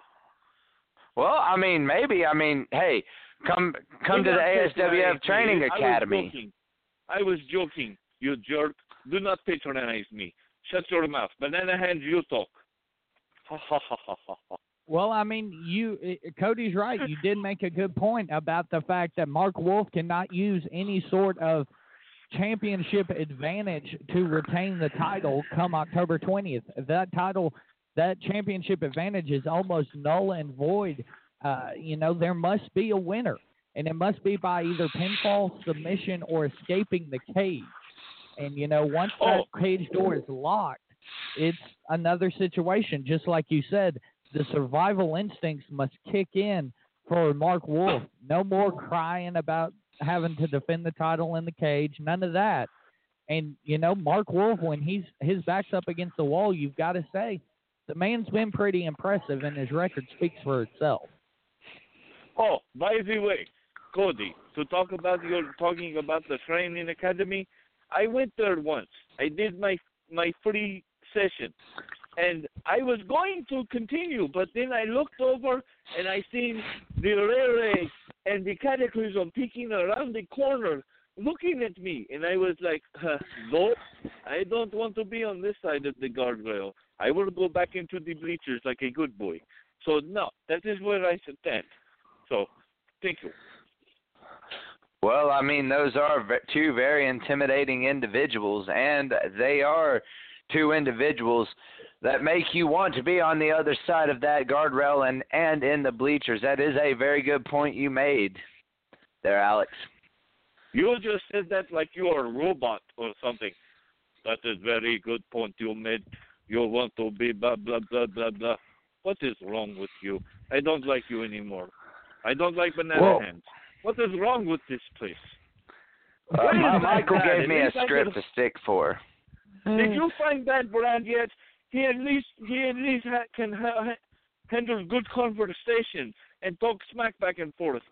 What is that Brad? Have you not found him? Uh, no, but apparently Brad where he's at, he's he's safe and sound, and uh he's being shown the way.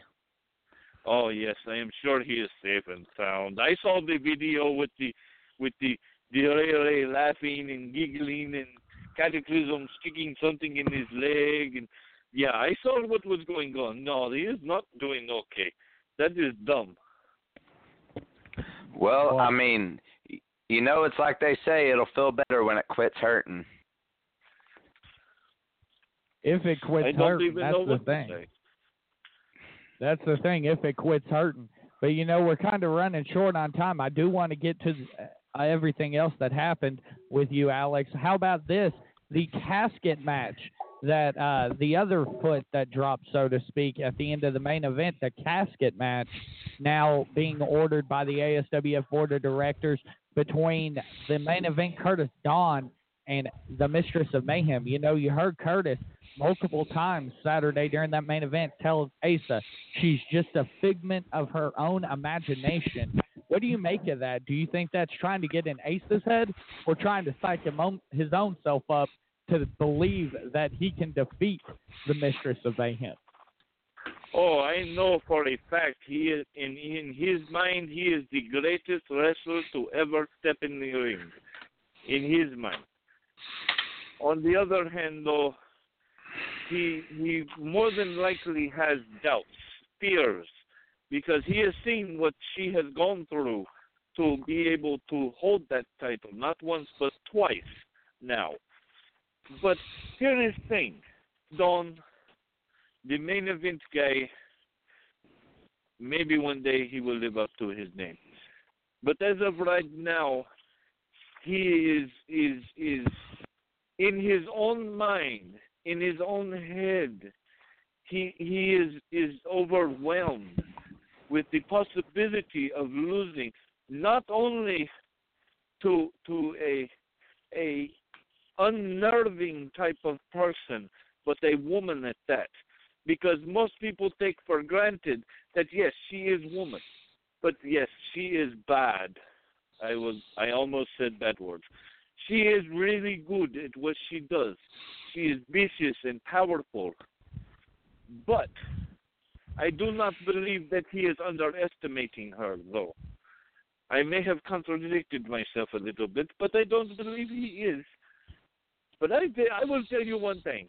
When he stuck her in that casket and was standing there, and that casket opened back up and she sat up, I had to go buy new underwear. That scared the crap out of me. So it's toss up to me on which way to go, but I believe the Curtis Dawn will will be the one that wins the title.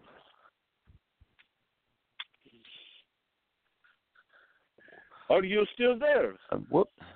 Yeah, I hey, Alex, no, I can't argue there. I mean, everybody eh, everybody in this match, you know, the two competitors involved, I mean, you've got a bad broad and then you've got a main event and uh I mean, even just what we've seen has been sheer brutality between those two. Will she be able to get, I guess, what you would say, sort of a payback on the main event, Curtis Dawn, in this match? It's good possibility, but there is no telling what will happen. I mean, I I don't know where to go with that that question. I I really don't know because in this line of stuff is uh is crazy thing to do. I mean, and no matter what you do, there is always someone gunning for you.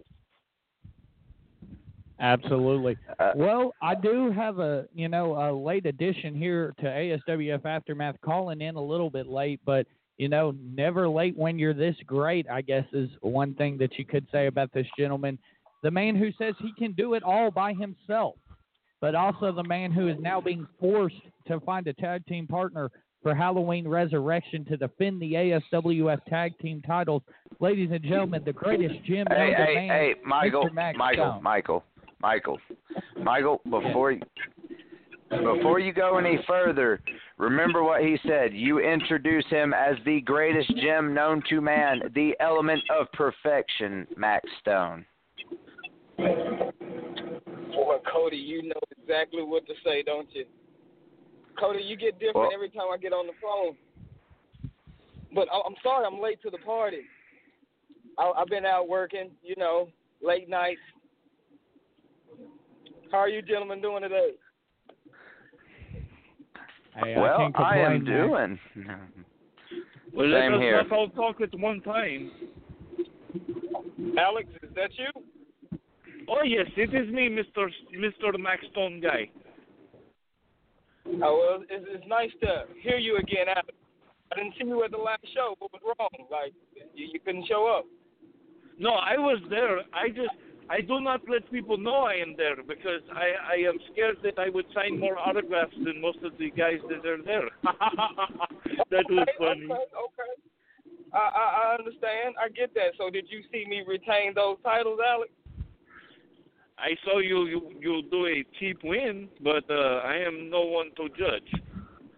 Cheap win, Alex. A win is a win, Alex. Come on, a win is a win. Who, Oh, got the but title? you have to you have to have a little bit of honor to be able to to claim I am the best. honor. What's honor? I got the gold. I don't need honor. Oh my goodness. I, I like you, Mr. Stone, but your arrogance will be your downfall. Oh well, if I'm gonna fall, I'm gonna fall hard, Alex. 'Cause stone is hard, but it's hard to crack. So if I fall, I'll just build myself back up, even better than I am now. But I, Well- I cracked a stone the other day with a with a shovel and a pick. It broke pretty easily. I, I am sorry. That was a bad joke. I apologize. That's a different. That's a different stone. But I, I get what you're saying. But I'm not that, That- same type of stone that you crumbled with that shovel and the pig. Well, Maxx, this one thing I want to cannot crack. I want to ask you something because you kind of seem to almost be beside yourself when you came to the ASWF offices this week and signed your contract for Halloween Resurrection, and the co-commissioner Joey Britt informed you that the board of directors is forcing you to find a tag team partner for Halloween Resurrection. You did not seem too thrilled about that. Uh, have you started the search? And you know, is there a short list? What's going on with that? I appreciate your question, but That's the first question I ever been asked on this podcast. And I appreciate you actually asking me a question like an interview's supposed to go. Let me answer that question. I wasn't too pleased because I can do this by myself, as you know this. But as for me going out looking for a partner, I don't have to look. I know exactly where to go, whether it's day or night. It's just like yin and yang. Well, definitely supremely confident. You know, I definitely have to commend you. You and the infamous one's mutual parting of ways has went off without a hitch. So, you know, definitely wish you nothing but the best of luck coming up at Halloween Resurrection as you defend the tag team titles again against the Venson brothers. The Venson brothers seem like they've kind of been this thing that you got you just can't get rid of since you become tag team champions or since you become tag team champions. Do you believe that this may be your ultimate undoing? Because you know it's hard to beat somebody once, it's hard to beat them twice, but it, people say it's almost impossible to beat them a third time because they know you're in and out. Okay, so first of all, the word impossible. If you if you separate that, that is impossible. So that that you just said is a it doesn't even matter. The Vensons, they are a good team. They they're good. They're brothers. They're linked together. They're they're they're good. But they're no Maxx Stone. I could do this alone. But I will find a partner. I will find one, and me, my partner, we we do this the right way as a team. But in the end, I can still do this on my own. I can be the Venson's 201 if that was the matter. But it's Well, it's okay. I know your show is wrapping up, so I'm gonna wrap your show up for you. This has been the greatest GM known to man, Maxx Stone, signing off to ASWF podcast. I hope you come out to Halloween Resurrection, October 20th. Bring your family out. Bring your friends. Bring everyone to come see the show because this is a show you're not going to want to miss. Cody, Michael, enjoy your nights. Alex, if you're still Hey. there, Yes, I'll I am see you later. You have a good night, Mr. Stone Guy. You sleep well. You're going to need it. Ha ha ha ha ha. Yes, thank you, Maxx Stone, for coming on. Ladies and gentlemen, you heard it from the greatest gem known to man, Maxx Stone. It will not be a show you want to miss. Next Saturday, 201 Highway 367 North in Tuckerman, Arkansas. The card, oh, the deck is going to be stacked. I mean, we have a we have a tag team championship match. We have the the uh the golden ticket battle royal. We have a steel cage match. And I wouldn't I don't know if you would say most importantly, but we do have a match uh, worthy of uh, mention and that is the Penitentiary of Pain match. And this is for all the marbles, ladies and gentlemen. Do not forget about the House of Horrors match. Absolutely. the Go ahead, House Michael. of Horrors match. The House of Horrors match going to take place uh, at Halloween Resurrection between Flex Caliber and the unhinged Will Cage. That thing going to be a barn Oh. burner. Once again, like I explained it this uh, last night at the Carter reveal. If you've never seen one of these things, there's going to be four pumpkins on each side of the uh, ring. It's going to be surrounded in these uh, pumpkins and in each pumpkin will be, you know, trick or treat style, there will be weapons involved. And you get to use those weapons however you see fit. So that thing, you know, the Manai experts at inflicting pain upon individuals, Flex Caliber, you know, may have signed his own death warrant in this case. Will be very good. absolutely, absolutely. But you you cannot discount him. I mean, he is a good striker, very ra- well rounded, as is the unhinged Will Cage. And I mean, as you said, this trick or treat style match. I mean, it can either help or hurt you. And just remember, whatever you pull out of that, whatever you pull out of that pumpkin, it also can be used on you as well. Yes, absolutely. But like Cody said, ladies and gentlemen, don't forget to come out 201 Highway 367 North in Tuckerman, Arkansas. It's Halloween Resurrection.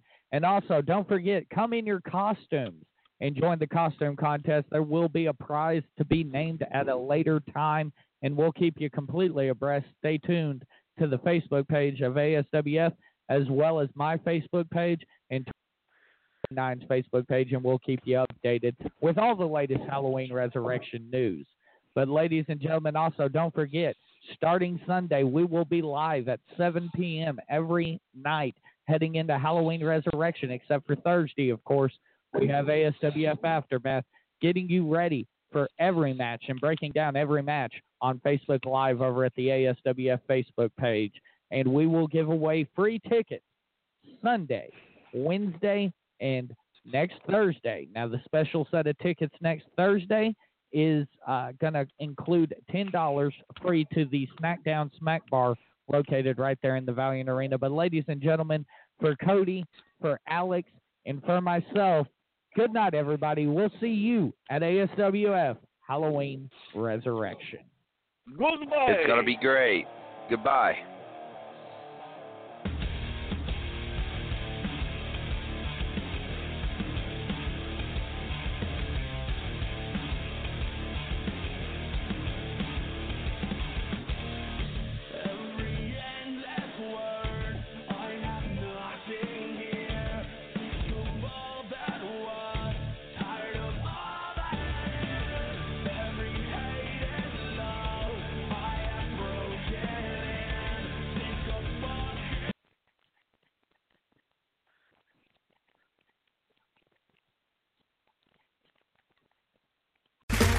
Okay, round two.